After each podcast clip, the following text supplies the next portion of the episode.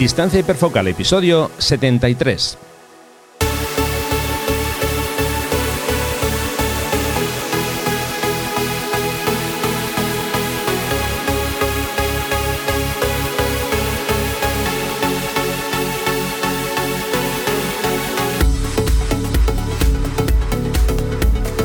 Hola, ¿qué tal? ¿Cómo estáis todos? Bienvenidos a un nuevo episodio de Distancia Hiperfocal, el podcast de fotografía de paisaje y viajes.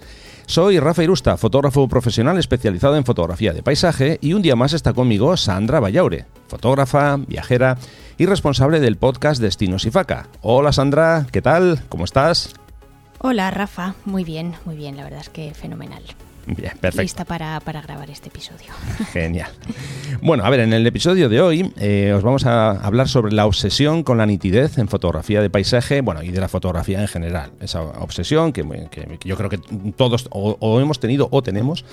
Y después, un poquito más tarde, vamos a conocer el trabajo de un nuevo fotógrafo que nos va a presentar Sandra, como es habitual. Así que, eh, muy atentos.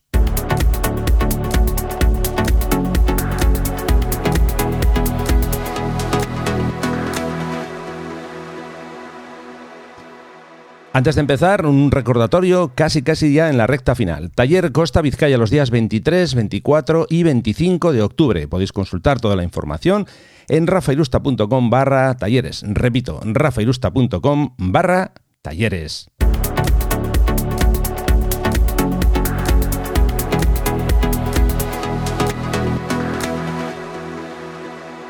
Episodio 73. Como ya es algo habitual, sabéis que tenemos un post en rafairusta.com barra episodio 73, donde vamos a dejaros todas las notas del programa que tienen que ver con este episodio, por supuesto, que vamos a comentar aquí. Algún enlace que pueda surgir o algo que, que comentemos. Así que, una vez dicho esto, si te parece, Sandra, vamos a empezar sobre el tema, creo que muy apasionante. Sí, sí, vamos a empezar porque es un, creo que es un tema que nos concierne a todos. Eso es, obsesión con la nitidez en fotografía. Eh, mi pregunta que yo te lanzo es, ¿tú crees que está sobrevalorada la nitidez en, en, general en la fotografía? Es que ha sido a preguntar a una persona muy poco objetiva en este asunto. es que yo soy una de las obsesionadas. Pero no solo en fotografía de paisaje, en general, en, general en, todas las fotos que hago. A menos que sea mm, eh, alguna foto en la que yo quiera mostrar efectivamente que hay una acción, pues no sé, algún momento de una escena concreta de algo que esté pasando, no sé, en un mercado, en una calle o algo así. Eh, o incluso en, paisaje, por ejemplo, pues eh, no sé, un momento en el que el mar se esté moviendo, o bueno, no tiene por qué ser el mar, ¿no? Puede ser una cascada o tal. Eh, yo sí soy una de las que estoy obsesionada por, por, la, por la nitidez. Y lo peor de todo es que no siempre consigo que, que mis fotos tengan, no, o sea, no solo que salgan nítidas, porque hombre, obviamente todos hacemos fotos borrosas con más frecuencia de la que nos gustaría, pero es que a veces no consigo ni siquiera la nitidez que quiero. Es verdad que luego en el revelado siempre le doy un, plus para que la foto mm, tenga ese, ese punto de, nitidez que, muchas veces no, no, consigo en cámara, fundamentalmente pues por el propio funcionamiento de, de, la cámara, pero sí, yo no sé si es porque soy miope y entonces el, el hecho de estar acostumbrada a haber visto mal desde que era niña es una cosa que me pone de los nervios. o no sé, no sé muy bien de dónde me viene esa obsesión, pero en mi caso no está sobrevalorada. Pero bueno, quizá podemos matizar esta, esta afirmación a lo largo del, episodio. Eh, fíjate fíjate cómo son las cosas, que me acabas de sorprender una vez más. Alguien dirá, bueno, ya están estos aquí con estas... con el rollo de, pero vamos a ver, que es que, eh, por favor, españoles, créennos, que es que no nos preparamos el podcast. O sea, yo más allá de prepararme el fotógrafo y algunos apuntes rápidos, hombre, pues para tener algo interesante que decir y tal, de verdad que elegimos el tema y yo no me preparo nada, absolutamente nada, os lo garantizo. Bueno, esto va para, los españoles y para los que no son españoles que también nos escuchan. ¿eh? sí, he dicho esta frase porque es una, es una cosa así un poco viejuna de, de la cultura popular, pero sí, sí, disculpadme a aquellos que no lo sois. A ver, yo digo lo, el asunto que, que, me has dejado completamente sorprendido porque fíjate que yo pensaba que, que era justo al contrario, que no tenías una especial, digamos, obsesión con, este tema. Eh, porque, a ver, yo, yo voy, a, voy a empezar hablando por, por mí, ¿no? Eh, por supuesto, a nivel personal. Yo sí que he tenido una etapa eh, en la que estaba completamente obsesionado con tema de la nitidez, pero en mi caso por lo menos fue más una etapa y, yo creo que, personalmente creo que ya la tengo superada. Eh, ha sido como un... Claro, es que tú estás, tú estás claramente en un nivel de karma, de sabiduría y de, experiencia mucho más adelantado que yo. no, me refiero a eso. No voy a intentar explicarlo en este episodio para que, se, para que se entienda. Y, de hecho voy a ver si puedo ayudarte a que no, no tengas ese, ¿sabes? esa obsesión tan marcada porque todas tus fotos sean eh, nítidas, porque personalmente yo sí que creo que, está sobrevalorada. Eh, ya digo, yo creo que es una etapa eh, por la que hemos pasado todos, eh, pero yo creo que hay, que superarla. Es una etapa, ¿vale? Está ahí. Yo, en mi caso, lo que he hecho ha sido, me la he tomado como una fase más de, del aprendizaje, llamémoslo así. Y yo creo que hay que superarla. ¿Y, por qué digo esto? Bueno, a ver, vamos, vamos a, lo primero, a sentar unas bases, ¿no? yo creo que hay que tener claro que la, calidad de una fotografía no tiene nada que ver con si esa fotografía está nítida o no. A ver, hablo a nivel general. Quiero decir, no vayamos ahora a hacer todas las fotos desenfocadas y, digamos es que somos unos artistas. No, no, no, no me refiero a eso. Pero quiero decir que hay, muchas veces eh, hay eh, fotos que captan un momento concreto que en ese momento la foto no está nítida, pero tenemos ese momento. Y yo pregunto, eh, ¿es mejor tener la foto ligeramente desenfocada o que no esté tan nítida a no tenerla? Porque yo creo que esa es una reflexión importante que, debemos hacer. Eh, sí que eh, eh, yo creo que eso intentamos, digo en general, sobre todo en fotografía de paisaje quizá más, intentamos todos, pues eso, llevar esa nitidez hasta, hasta el, nivel máximo, que todo esté perfectamente a foco, en, generalmente en un paisaje, ¿no? que queremos el, primer plano perfectamente nítido, el plano medio también, el fondo. Lo que pasa que, no sé, yo sinceramente también te digo que a veces hay, hay fotografías que las veo, vamos a decir, irreales. Porque es que mm, mm, esos tres planos que los veamos perfectamente nítidos, no sé, no lo tengo, no lo tengo del todo claro, a mí no me acaba de, convencer. Eh, a ver, por ejemplo, la nitidez hay que tener en cuenta lo primero que es una cuestión de, contraste. ¿Por qué digo esto? Porque, por ejemplo, si yo a ti te enseño una fotografía de una mañana eh, con niebla en un bosque, es que ahí, si yo me empeño en, conseguir nitidez, lo que tengo que hacer es, eh, vamos a, denominarlo así, añadir contraste, o, si no añadir, reforzar ese contraste. Y es que yo no es eso lo que veo en una mañana con niebla, no, es que es, es justo al revés. Yo veo una imagen digo si estoy en ese escenario, eh, que no tiene eso, no, carece de contraste, carece de, unos puntos muy marcados, de los bordes demasiado marcados. No sé, no sé cómo lo ves. Ya, aquí es donde quizá voy a empezar a hacer puntualizaciones sobre esa afirmación tan tajante que, he hecho quizá al, principio del episodio. Y es que yo cuando me refería a obsesión por la, por la nitidez, por supuesto no me refería a que todo el encuadre, o sea, todo el encuadre, todo el marco tiene que estar nítido. ¿vale? Me refería y, por eso no he dado una respuesta muy larga, porque si no me iba a dedicar a hacer un monólogo a lo largo del episodio, y entonces iba a quedar un poco feo que no pudieras hablar. Em, eh, fundamentalmente me refería a que sí que me gusta, y ahí sí que es donde entra mi obsesión, que el sujeto, o, si, no es, si no es el sujeto, porque no tiene por qué serlo, eh, aquella parte del encuadre sobre la que yo quiero llamar la atención, sí que me, preocupa mucho que esté muy nítida. Entonces, en el caso de un paisaje, por ejemplo, es lo que tú dices. Eh, a mí me cuesta mucho en la vida real ver un paisaje completamente nítido. Digo así con el eh, a ojo desnudo. Si me pongo las gafas que uso normalmente para conducir o ver la tele, entonces ya sí. Eh, bueno, ya empiezo, em, empiezo ya a tener un ligero problema de, enfoque de, de planos, pero bueno, vamos a decir que sí, que prácticamente veo todo el paisaje nítido. Pero para mí es irreal. Me tengo que poner las gafas. Cuando yo en el 95% del tiempo estoy sin mis gafas. Con lo cual ya ahí eh, coincido contigo en que no siempre vemos un paisaje completamente nítido. Eh, ya con nuestro, nuestra vista desnuda, pero es que aparte se dan circunstancias en las que efectivamente no hay esa nitidez. Eh, un día de calima Eh, ¿Cuántas veces tienes la impresión de que, de que hay agua ¿no? en la superficie del, del, suelo y lo, que es, y lo que hay realmente es que hay una diferencia térmica brutal y, se, y el, el, paisaje un poco que se salen como unas ondas? No, no, no sé si me estoy explicando Sí, bien, sí, pero bueno, creo que, creo que los oyentes entienden a lo que, a lo que me refiero. Entonces, si tú ese paisaje con, ese, con esa calorina eh, lo que buscas es un máximo de nitidez, pues, pues no estás reflejando las altas temperaturas. El tema que decías tú de la niebla, eh, lluvia, viento, en fin, todo lo que provoque un, eh, un movimiento en paisaje y cualquier situación climatológica que no sea de calma, eh, pues obviamente yo creo que el intentar que todo esté absolutamente nítido mm, es un poco irreal, como tú bien decías. Y luego otra puntualización también, y es que yo no hago jamás eh, apilamiento de enfoque. O sea, yo nunca hago focus stacking, porque soy muy vaga, ¿eh? No, no por otra cosa. Yo, yo no lo hago principalmente porque, por supuesto, es una, cuestión muy personal. No me gusta, no me gusta hacerlo. Yo sé que mm, si puedo hacer todo con una toma, eh, soy bastante cabezón y eh, intento, intento hacerlo. Y apoyándome en lo que tú me has dicho, me lo has, pues- puesto muy bien. eh, cuando tú dices, es que a mí me gusta que el sujeto esté bien enfocado y demás, claro, perfecto. Vamos a imaginar un paisaje no el de la niebla, sino un paisaje en el que tu sujeto principal, por ejemplo, es un árbol o un grupo de árboles o, o incluso un, no sé, un grupo de, de- de- de flores que, que hay en el encuadre, ¿no?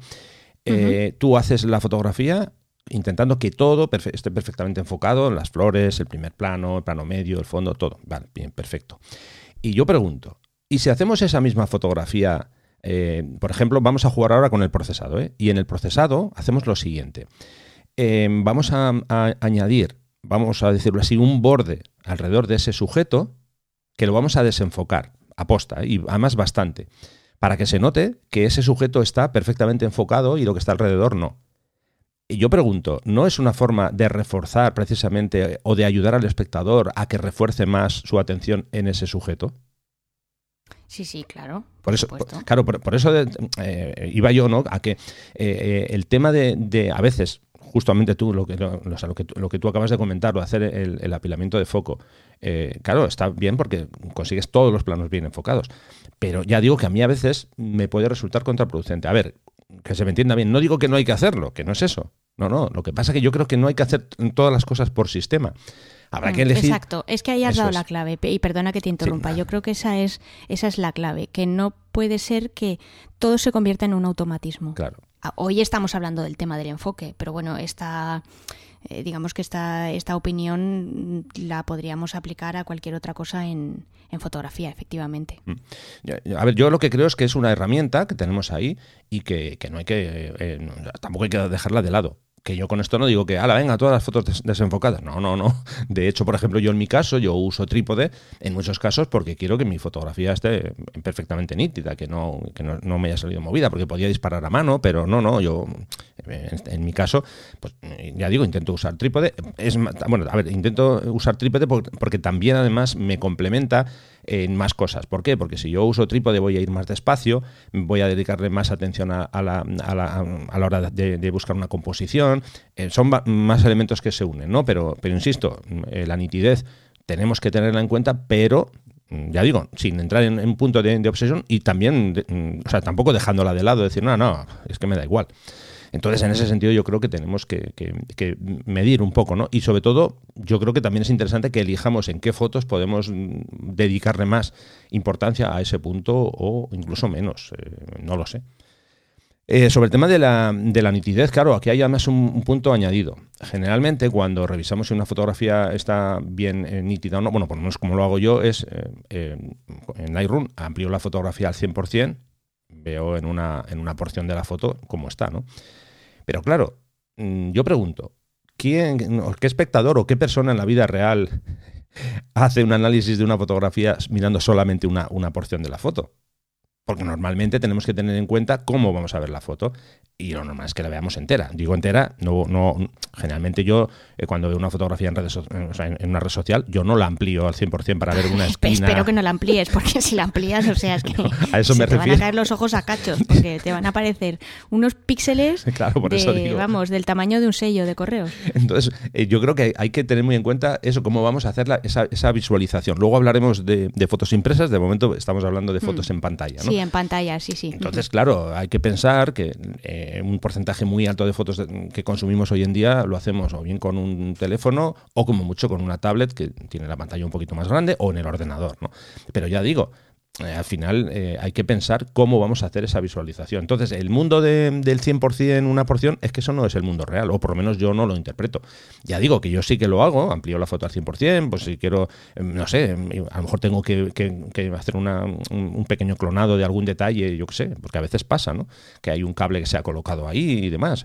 Entonces, bueno, que se ha colocado, no que estaba ya.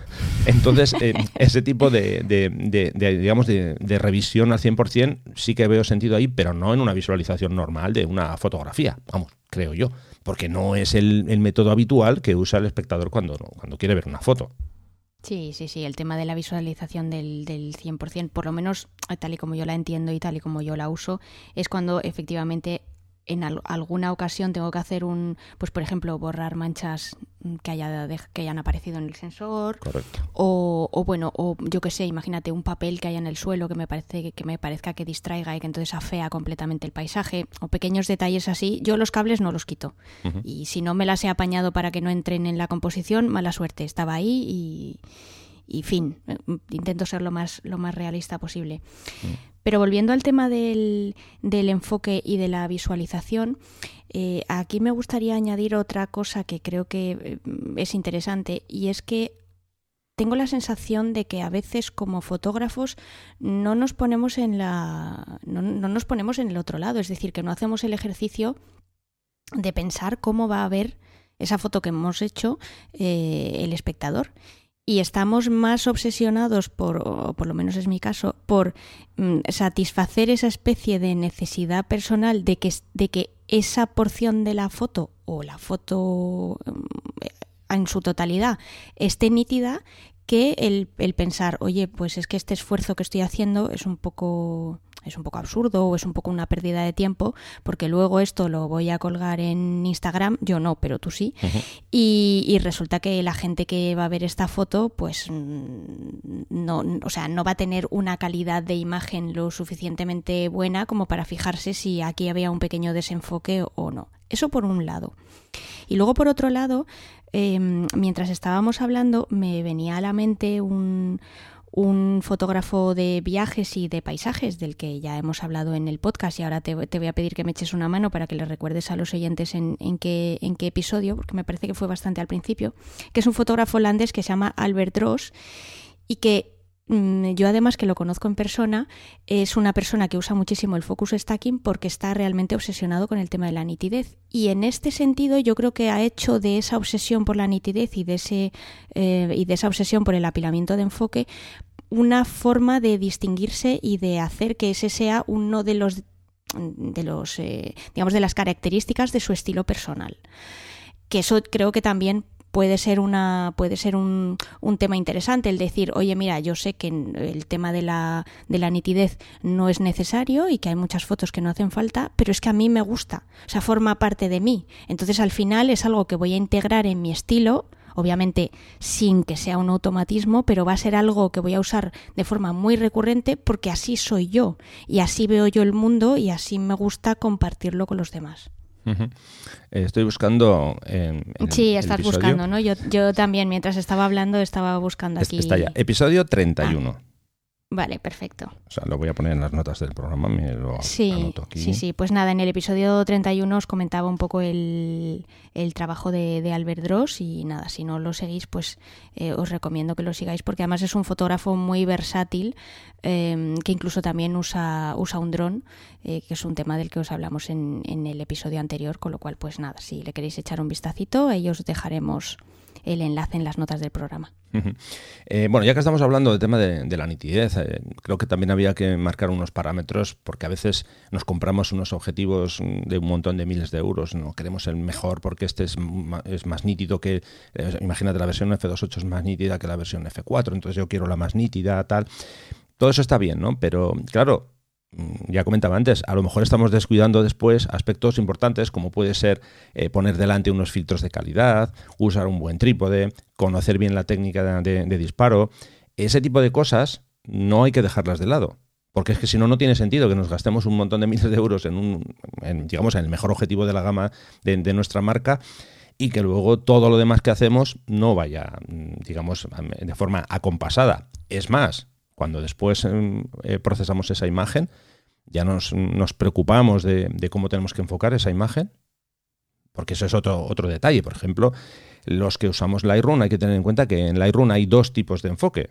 Uno, vamos a decir, que es, por llamarlo de alguna forma, el enfoque, o sea, perdón, el, eh, bueno, sí, bien, digo, el, enfoque de, entrada o el enfoque artístico, llamémoslo así, y luego está el enfoque de salida cuando hacemos la, una exportación de esa foto, ¿no? Entonces, ese tipo de cosas también debemos cuidarla, si, insisto, si vamos a, entrar dentro de, esta obsesión de, conseguir la máxima nitidez eh, 100%. Eh, Entonces, todos esos son, eh, pues eso, detalles que tenemos que, tener en cuenta.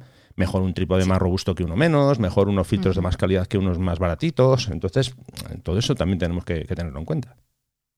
Sí, porque además eh, no siempre podemos conseguir los objetivos mm, tan nítidos como queramos. Y, aquí, por ejemplo, eh, voy a hablar de, mi caso en particular. Con el modelo de cámara que yo tengo y con lo que me ofrece la marca, eh, la nitidez de los objetivos a los que yo voy a poder acceder nunca van a ser el tope de gama porque para eso Sony tiene reservados esos objetivos para cámaras de formato completo. Yo como uso una APS-C, pues la oferta que me ofrece Sony de objetivos es una oferta razonablemente buena, pero que en ningún caso se va a acercar ni muchísimo menos a lo que puedas conseguir con un, con un objetivo para una cámara full frame. Con lo cual ahí yo tengo que hacer un esfuerzo en precisamente lo que tú decías, en compensar esa falta de nitidez que pueda tener alguno de mis objetivos, por ejemplo el gran angular, el, el 10-18 mm, tiene una razonablemente buena nitidez, pero vamos, tampoco es que sea una cosa de las mil maravillas.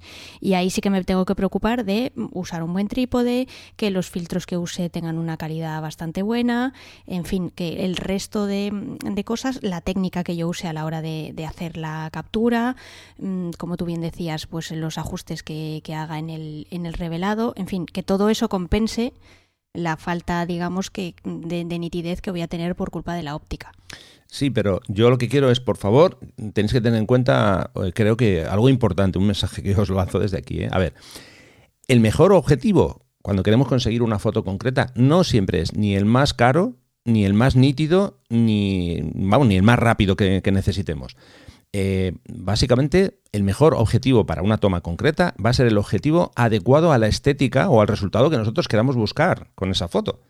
¿Y por qué digo esto? Por ejemplo, ya sabéis que a mí me gusta muchísimo hacer fotografía de, paisaje con, con, con, teleobjetivo. Creo que ya lo he dicho muchas veces. en mi caso yo tengo un 100-400 que a veces incluso puedo ponerle un 1.4 con lo que ya aumentamos bastante la, longitud focal. Sin embargo, obviamente, al, colocar delante un convertidor, eh, digamos que la nitidez, digamos no, es así, la, nitidez sufre, se ve reducida. Pero es que, claro, si yo quiero, por ejemplo, aislar una zona concreta de un paisaje y para eso voy a usar una focal larga que no, tengo a mano y necesito, en este caso, poner un 1.4x por delante o incluso un 2x, eh, lo que hago es dejo de lado la nitidez porque lo que busco es el resultado final de la imagen. Me da igual que esté un poquito menos nítida, porque, como ya comentamos antes, la gente no, no va a hacer un, eh, digamos una observación de solamente una porción de la, de, la, foto. Entonces, ya digo, el mejor objetivo no es siempre el más caro, no, no, no, es el que tú buscas, o, o el que tú, mejor dicho, el que tú necesitas usar para conseguir el resultado que buscas. Así por lo menos es como, como lo veo yo. Eso lo digo ahora. Ya te he comentado al, principio que hace años yo no pensaba de esta forma, ¿eh? pero con el paso del tiempo, eh, digamos que he ido madurando y he llegado a esa, eh, conclusión. Yo personalmente hoy en día eh, busco más un, resultado estético mejor que no una mejor nitidez. Ese por lo menos es el camino que yo, que yo he recorrido, ¿no? Y el que creo que, merece la pena buscar. En, mi opinión siempre, que luego ya cada uno aquí hace como, como siempre e, decimos. Ese es, el, ese es el camino y la senda de iluminación a la que yo aspiro. Yo de momento estoy empezando a... Pero, pero sí es verdad, fíjate que ahora estábamos hablando de objetivos y de cacharros y tal, y, oye, ¿cuántas fotos vemos de, paisaje o de viajes hechas con el móvil? Y son una maravilla. Y con el móvil ni puedes tocar apertura, ni puedes cambiar de objetivo, ni nada de nada. Con lo cual, muchas veces también, y creo que lo hemos repetido hasta la saciedad en el podcast, y lo voy a decir una vez más, em, se aprende también de las limitaciones. Es decir, que, eh, al final a lo que aspiramos es a conseguir la mejor foto o la que mejor represente lo que tenemos en la cabeza con las herramientas que tenemos. Mm. Y muchas veces las herramientas que tenemos son las que son. No tienen por qué ser ni las, ni las más caras, ni las tope de gama, ni, en fin, ni, ni pues eso, ni las que tienen eh, mm, gente que, que, se pueda gastar pues una, una, fortuna, ¿no? Y en este sentido también, eh, no ya solo aquello que está en nuestra mano, sino muchas veces también las, eh, las circunstancias en las que nos encontramos, ¿no? Cuántas veces el clima no acompaña, la luz es una porquería, el sitio al que hemos ido pues resulta que no tiene nada que ver con lo que esperábamos que fuera y al final intentamos sacar lo mejor, ¿no? Es que, a ver, yo tenía aquí una pregunta también para hacerte que más o menos. Venga. Creo que. No, no, sí. Dispara. no, sí, sí. creo que ya se ha respondido con el episodio. Ah, pero, vale. pero la pregunta era muy sencilla. A ver, ¿qué haces si consigues una imagen que esté poco nítida de un momento irrepetible? Cuando digo irrepetible, vamos a usar la palabra exacta, ¿eh? irrepetible. O sea, no se va a repetir nunca más. ¿Qué haces con esa foto? Que aunque esté un poquito, vamos a decir, un poquito blanda, ¿la borras? ¿La salvas? ¿Qué haces? No, yo normalmente intento salvarla. Claro, a menos que a menos que vea que es una cosa, o sea, que es una aberración y que realmente no, no sé, la foto no se entiende o, o, le falta fuerza o no tiene mensaje. Claro, hablamos, cuando digo un momento irrepetible, mm, sea de un momento de luz o un, momento que pasa alguna acción concreta, partimos de la base que, el, el, momento es bueno, lo que pasa que hay un aspecto técnico que se, vamos a decir que flojea un poco yo creo que creo que es mejor eh, tener esa, esa foto, ¿no? Sí, sí, yo la conservo. Eso es. Entonces, por eso digo, yo, creo que esta es Me queda ahí una espinita clavada, pero la conservo. Claro. sí, sí, pero, pero bueno, pero dices, mira, tengo ese momento, no, no es como yo hubiera querido, bueno, pero, pero el momento lo, lo tengo, ¿no? Eh, a ver, yo creo que esto al final es un, como, como ya comentaba cuando, cuando hemos empezado, yo creo que esto es eh, un peldaño más dentro de nuestro camino.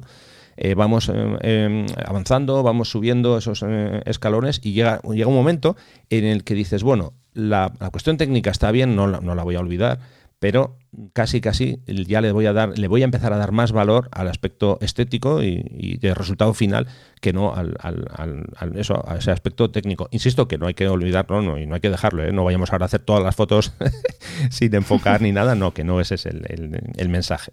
Pero no sé, yo ya digo, personalmente creo que, hay que evitar esa eh, obsesión de que todo lo tengamos que tener perfecto, si la foto está un poquito mm, así, un poco nítida, ya la voy a borrar, porque luego, además, claro, eh, si, vamos solamente a ese aspecto de la nitidez, cada vez están avanzando más en los programas de revelado y demás, herramientas que nos van a, pues eso, a permitir revelar o, hacer un procesado de esas fotos mejor, con el tema de la inteligencia eh, artificial y demás. Entonces, todo esto eh, hay que pensar que igual una foto que ahora no la ves correcta bajo tus parámetros, dentro de un año la vas a poder ver correcta de sobra. Mm, sí, sí, es cierto. Y de hecho creo que este tema se, se tocó hace relativamente poco en el en el grupo de, Telegram. Mm, pero lo que pasa es que lo que no me acuerdo era exactamente del, del programa que eh, del que se hablaba. ¿Tú lo tienes en mente? Eh, sí, eh, si no recuerdo mal, es un plugin de la marca Topaz, que bueno, ya lo voy, lo voy, a, eso es. lo voy a confirmar y os dejaremos el enlace.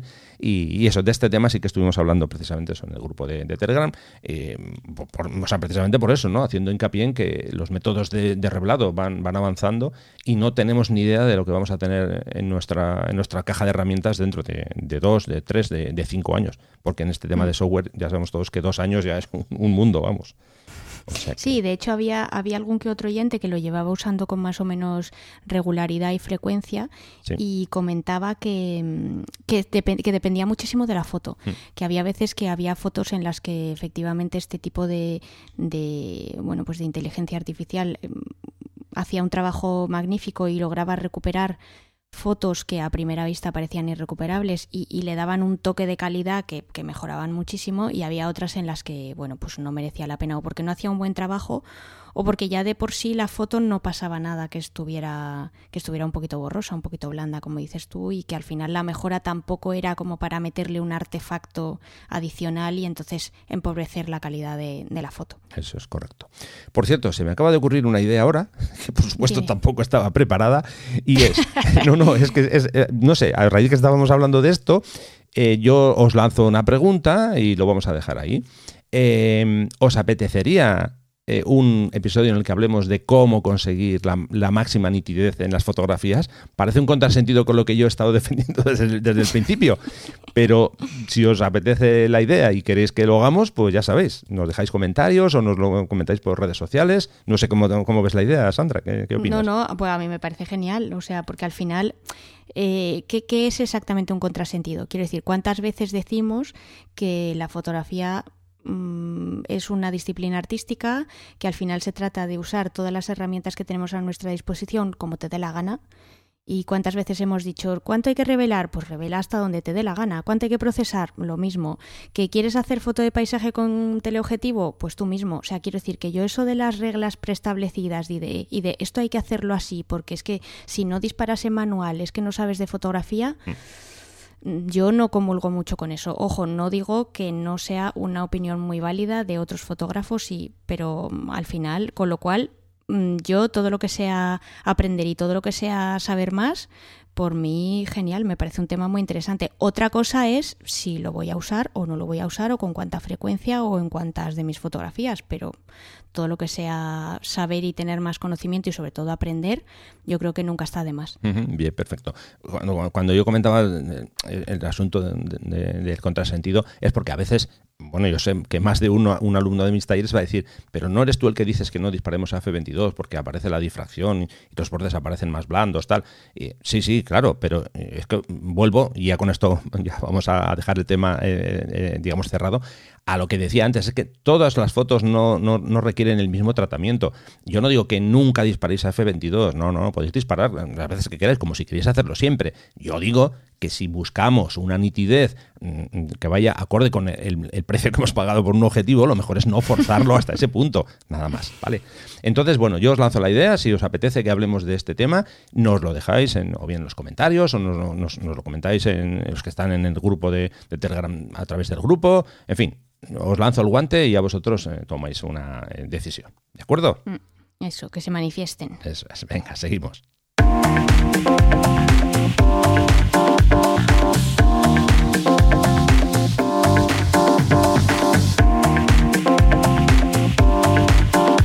En Distancia Hiperfocal hablamos de viajes con Sandra Vallaure. Bueno, pues eh, ya estamos en tu sección, Sandra, así que cuando quieras nos presentas al nuevo fotógrafo de hoy. Uf, qué responsabilidad, mi sección. Un, día, te la voy a ceder. No, no. hagas tú. Eso es cosa tuya, ese es tu, departamento. Yo llevo, llevo otras cuestiones. Bueno, pues hoy me apetecía traeros el trabajo de un fotógrafo que la verdad es que he redescubierto hace muy, muy poquito y me ha entusiasmado, o sea, me, ha encantado y bueno, pues quería compartirlo con vosotros por si alguno de, de vosotros no lo conoce. Perdón, no hay episodio en el que no me quede sin voz o me salga un gallo, ¿eh? es tremendo. Eh, si alguno de vosotros no lo conoce, pues que, bueno, que empecéis a seguirlo y que, le echéis un, vistazo. El fotógrafo en cuestión es un fotógrafo italiano que se llama Mattia Passarini y bueno, pues me ha gustado mucho las imágenes que he visto y sobre todo un poco la filosofía que hay detrás de su, de su forma de, fotografiar, ¿no? Em, si le echamos un vistazo a su trabajo se nota claramente que sus dos grandes pasiones son la antropología y los viajes a, lugares remotos, ¿no? Y el caso es que él centra la mayor parte de su trabajo básicamente en em, fotografiar tribus o etnias em, que están en lugares muy remotos. Es decir, em, gente a través de la cual se puede descubrir que hay otras formas de vivir y que no están influenciadas pues por la globalización y sobre todo la estandarización que estamos viviendo en, en lo que mal llamamos nuestro mundo occidental, porque al final yo creo que es una expresión bastante excluyente y un poco ya pasada de moda, pero, pero que bueno, que todavía no, no, he encontrado el sustituto y por lo tanto la, sigo usando. Entonces me, me, parece fascinante el que él se haya centrado en, en, esta temática y sobre todo los esfuerzos que hace por, por fotografiar a esta gente que, como ya os podéis imaginar, pues vive en lugares bastante poco accesibles y que sigue manteniendo una serie de culturas, costumbres, incluso formas de vestir y, ceremonias y, una manera de, vivir en sociedad eh, que, que, se ha ido pasando de padre a hijo y que sobre todo está muy lejos de lo que nosotros entendemos por, por normalidad, ¿no? Matías lleva viviendo en China desde 2006. Em, ya os podéis imaginar que China es un, es un país mm, desde el punto de vista antropológico tremendamente diverso y en donde bueno pues eh, muchas muchas etnias están un poco condenadas a la disparición, pues, a la desaparición precisamente por, bueno, pues por una serie de políticas que lleva el, gobierno eh, en, pos de estandarizar ¿no? un poco lo que tiene que ser el, el modelo chino y, y, cómo tiene que vivir y comportarse la gente. Pero, pero bueno, aparte de las posibilidades que le ha dado la propia China, y, luego un poquito más, eh, más adelante os hablaré de una etnia en concreto, también se ha desplazado a, otros países, ¿no? Como pueden ser pues la República Democrática del Congo, Pakistán, Myanmar, em, Indonesia, en fin, pues eh, muchos rincones en donde todavía queda gente que, como os digo, no se ha visto afectada por, eh, por lo que es la, la globalización, ¿no? Entonces hay una parte del mensaje de Matías que me, que me gusta mucho y que me parece muy interesante y es que muchas veces perdemos de vista eh, lo importante que es la originalidad, el ser único, el destacar un poco de los demás, ¿no? Y, creo que es algo que, bueno, pues que hemos repetido muchas veces aquí en, en Distancia Hiperfocal en cuanto a nuestras fotografías. Eh, pero que eso también se puede llevar a otros planos y en el caso del trabajo de Matías se, se refleja que se puede llevar a, a, planos digamos un poco más, más vitales, ¿no? Entonces, bueno, por terminar y por, por no eh, alargarme demasiado, os comento un par de, ejemplos de proyectos que ha llevado a cabo Matías y os dejaremos, por supuesto, los enlaces a su página web y a sus redes sociales para que podáis eh, estudiar con un poquito más de, detalle sus, imágenes y, observar la calidad de su trabajo fotográfico. El primer ejemplo que os quería traer es eh, una tribu que se llaman los Miao, que es una es una eh, etnia china que se remonta a las dinastías Qin y Han, que son bastante, bastante antiguas. Es una minoría étnica bastante grande y está distribuida en, en varias regiones eh, del interior de China, como son Guizhou y, Sichuan.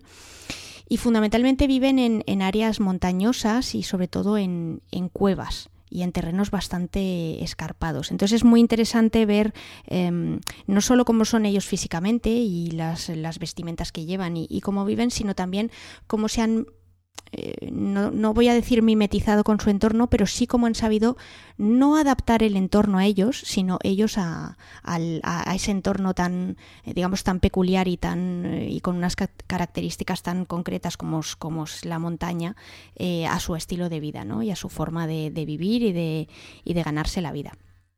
Y el otro ejemplo que os quería comentar es el de los Yali, que es una tribu que vive en, eh, en la parte occidental de, de, Papúa, por lo tanto es un, es un terreno que pertenece a, a, Indonesia. Y bueno, pues son una tribu bastante importante, que viven en un área, como ya os he comentado, bastante, bastante aislada. Y bueno, pues eh, Matías cuenta en una, en una de las varias entrevistas que me he leído que para llegar a ellos tuvo que andar más de 10 días, o sea, imaginaros ya un, un trek en 10 días para llegar a, a, estudiar y a fotografiar un, grupo étnico, pues eh, eso os da una idea de lo, de lo aislados que pueden llegar a, estar. Y sobre todo él cuenta que fue muy duro porque, bueno, pues venía de pasar dos semanas en, en la jungla, había estado con otra, con otra tribu, con los Korowai, y bueno, pues tenía infecciones en los pies, em, se encontraba muy débil físicamente, em, desde el punto de vista psicológico tampoco estaba en su mejor momento, pero bueno, mm, fue una oportunidad que se le presentó, mm, no sabía cuándo se iba a volver a repetir y bueno, pues finalmente hizo la, pequeña gran proeza de, llegar hasta donde vivía esta gente y la verdad es que tiene unas fotos que son bastante, bastante impresionantes. Parecen, y, bueno, parecen un poco como de, no os voy a decir que de ciencia ficción, pero sí como de un tiempo muy lejano y, muy remoto en el que parece que, que, están, que están tomadas, pues hace pues, fotos tomadas hace 200 o 250 años y no, son fotos de, de la actualidad. Entonces, como ya os digo, un, un fotógrafo fue muy interesante con una forma de, ver y de entender el mundo muy particular y que creo que, bueno pues que merecía un huequito aquí en, esta sección de, distancia hiperfocal. Perfecto. Eh, nada, que, tenemos deberes, como siempre digo, para el fin de semana, tranquilamente, ¿eh? os anotáis, aquí os vamos a dejar todas las, redes sociales, su página web, así que ahí queda la invitación. Venga, seguimos adelante.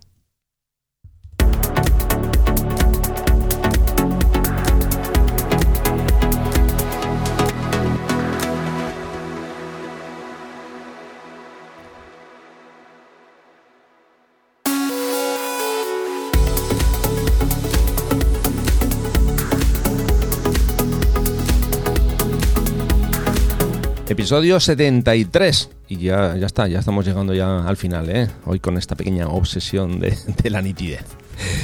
Eh, nada, Sandra, que cuando quieras puedes explicar cómo pueden contactar con nosotros eh, para esa invitación, ese guante que, os he lanzado sobre un posible episodio de cómo conseguir la mejor nitidez o la máxima, o dentro de lo posible, vamos. Así que nada, cuando quieras explicar todo cómo es el, método de contactar con nosotros.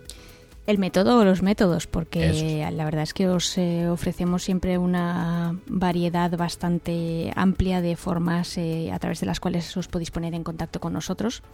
La primera y quizá la más sencilla es eh, a través del blog de, Rafa. en el blog siempre deja un, post con todas las notas referentes a este episodio y ahí hay una sección de comentarios donde bueno pues nos podéis dejar lo que os apetezca, una sugerencia, un comentario, en fin, lo que, lo que queráis. También nos podéis poner en contacto con nosotros a través de, las redes sociales. Si os apetece hacerlo a través de Instagram, podéis contactar a Rafa, cuyo usuario es Rafa Irusta. Y si os apetece poneros en contacto con nosotros a través de Twitter, pues podéis hacerlo citándonos. El usuario de Rafa es Rafa Irusta y mi usuario es Vayausa, que se deletrea VA 2 Ls A U S A. Como ya os he mencionado antes en el episodio de hoy, mm, Rafa hace varios meses lanzó un grupo de Telegram que la verdad es que es bastante activo y siempre se discuten cosas bastante interesantes. Siempre deja un enlace para que podáis acceder a este grupo en, las notas del programa, con lo cual ahí lo tenéis si os apetece incorporaros a la charla. Y bueno, lo último que me gustaría destacar, pero que esto ya no tiene nada que ver con ponerse en contacto con nosotros, es el canal de YouTube de Rafa, para que bueno pues os suscribáis y, ahí seguís y sigáis aprendiendo de él porque siempre sube contenido interesante. Bueno, intentaré seguir subiendo más, más vídeos eh, poco a poco. Y, nada, eso, que, con esto llegamos al punto final del episodio de hoy. Como siempre, siempre te digo, Sandra, muchísimas gracias por buscar este huequecito para estar aquí con nosotros y que en 15 días estamos otra vez de nuevo dando caña aquí y bueno, hablando de, este tipo de, cuestiones o de otras parecidas, dando nuestro punto de vista. Y, y eso, nada, que muchísimas gracias, como siempre, como digo, un abrazo fuerte y en 15 días te veo de nuevo. Bueno, te veo no, te escucho porque no te veo. Eso te iba a decir, que ver, vernos no nos vemos, pero no, verás, a mí no me tienes por qué dar las gracias. Ya sabes que a mí me encanta, me encanta grabar contigo y sobre todo me encanta em, esta charla tan amena que tenemos y este y este debate que solemos que solemos tener mm, eh, normalmente con posiciones encontradas, sin haberlo pactado de antemano.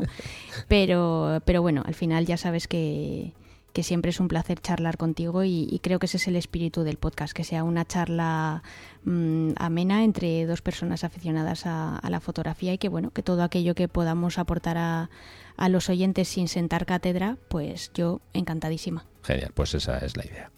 Eh, nada, lo dicho, hasta dentro de un par de semanitas, Sandra. Gracias. Venga, nos, nos escuchamos en 15 días. Venga.